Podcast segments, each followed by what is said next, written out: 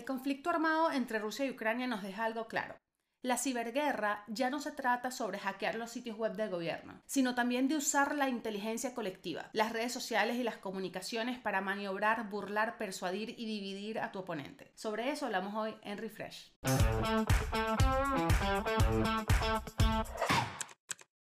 Hola, ¿qué tal? Yo soy Marjorie Haddad. Bienvenidos a Refresh, un podcast de Whiplash que crece en las peores batallas de marketing. Arroba Wplash en Instagram, arroba Whiplash en Twitter y TikTok. Muy importante esa última plataforma, TikTok, donde aún estamos regalando logos en nuestro perfil. Sencillamente ingresas, dejas un comentario con el nombre de tu negocio, con algo de contexto de tu idea y te sientas a esperar que nuestro próximo video sea para ti. Por supuesto, todo el material es enviado con editables, texturas, tipografías, todo lo que necesitas para iniciar, impulsar o renovar ese proyecto que tienes en mano. Gran parte de nuestro tiempo estos días se ha ido en esa dinámica de TikTok y también en consumir información sobre el enfrentamiento bélico que hay entre Rusia y Ucrania. Además del bombardeo constante de noticias, estamos sobreexpuestos a análisis, a opiniones, a predicciones de nuevos expertos bélicos. Y todo esto, por supuesto, es contenido en plataformas digitales que no solamente hemos tenido que consumir, sino además producir y analizar. Porque allí, en las redes sociales, también se libra una batalla muy importante,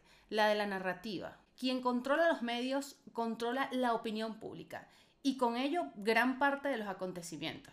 Allí es donde Occidente y específicamente Estados Unidos parece que tiene cierta ventaja. Y eso queremos analizarlo hoy porque en lo político, bueno, queda claro la situación. Son muy pocos los que creen en las razones rusas para invadir. En la ONU hubo que 141 votos para condenarla y 5 a favor, de los cuales dos de ellos eran los mismos países invasores.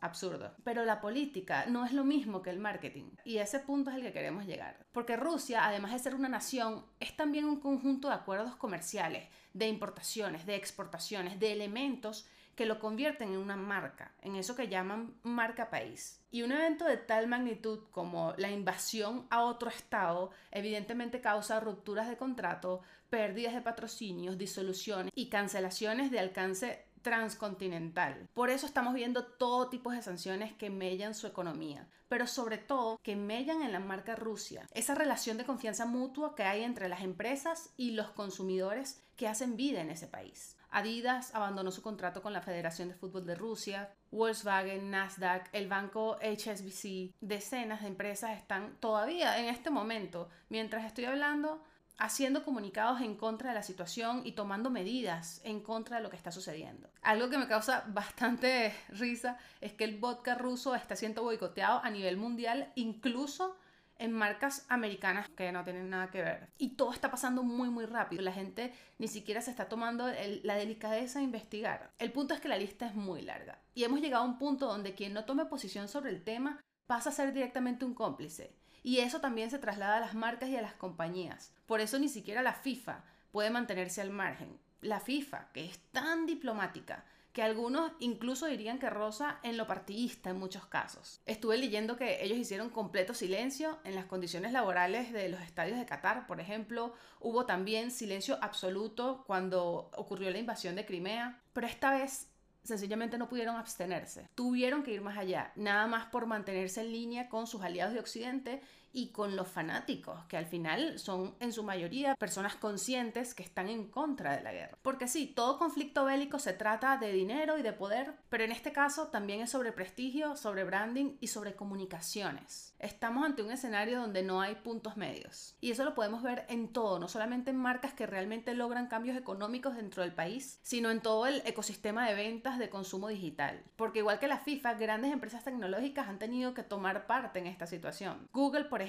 deshabilitó los tráficos en tiempo real de Google Maps en Ucrania. Esto sencillamente para ocultar a sus tropas de Rusia. YouTube y Meta frenaron la monetización de los medios rusos, incluyendo Russia Today, que además acaba de salir o cesar sus operaciones en Estados Unidos. Apple también cerró su servicio de mapas, su tienda digital, sus tiendas físicas, cosa que acarrea bastante peso comercial para ellos, porque esto le va a dejar muchísimo espacio a sus competidores chinos para inundar el gigantesco mercado ruso con sus equipos, sus smartphones en general. Por eso hablamos de ciberguerra, porque sí, puede que pasemos por alto la parte militar, ataques de sistemas operativos, ataques a las redes eléctricas, cualquier maniobra para desestabilizar. Pero esa guerra siempre está allí, y la libra un grupo pequeño de personas con equipos súper potentes. Pero esta, este tipo de ciberguerra es menos usual.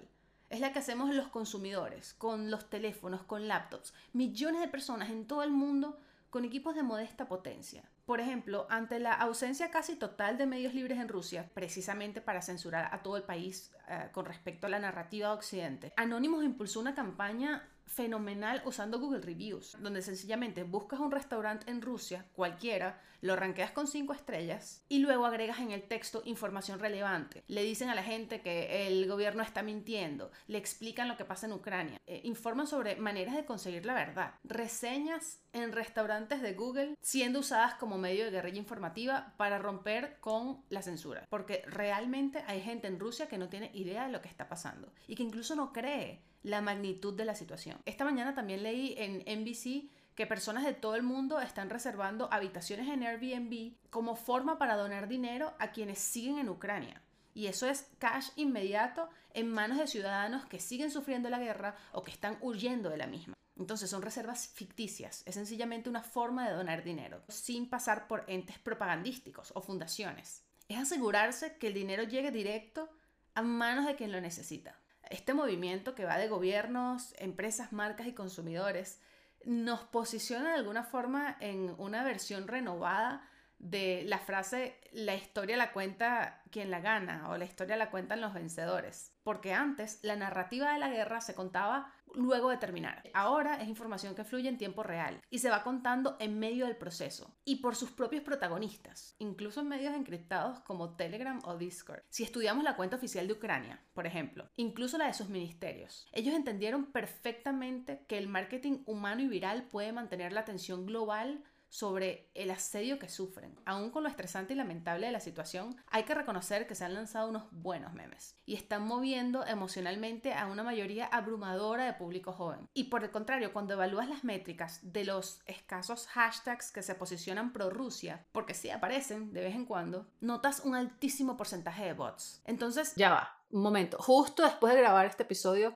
apareció otro ejemplo de cómo los ataques en redes sociales existen sin importar el bando y no podía dejar de mencionarlo así sea con este parche. Subieron a Facebook y YouTube un video falso del presidente de Ucrania anunciando su rendición y pidiendo a las tropas que depongan sus armas. Obviamente, si ves el video te das cuenta que se ve un Zelensky extrañamente tieso e inmóvil. Se ve de hecho antinatural porque la cara tampoco coincide mucho con el cuerpo y su voz sonaba diferente a la de su objetivo. Pero estos son precisamente ataques que luego generan noticias desinformación, los medios dejándose llevar por el clickbait, pueden causar estragos dentro de un conflicto armado. Y son acciones de falsificación política como siempre han existido y como le hemos visto en los libros de historia. Solo que por primera vez no se trata de una carta, sino del uso de deepfake. Videos de inteligencia artificial de cambio de rostro, donde yo puedo subir un video mío hablando, pero le cambio el rostro para que sea el de Jennifer Aniston. Y lo curioso es que este tipo de acciones están generando alerta y nuevas regulaciones hacia las aplicaciones que trabajan con estas tecnologías.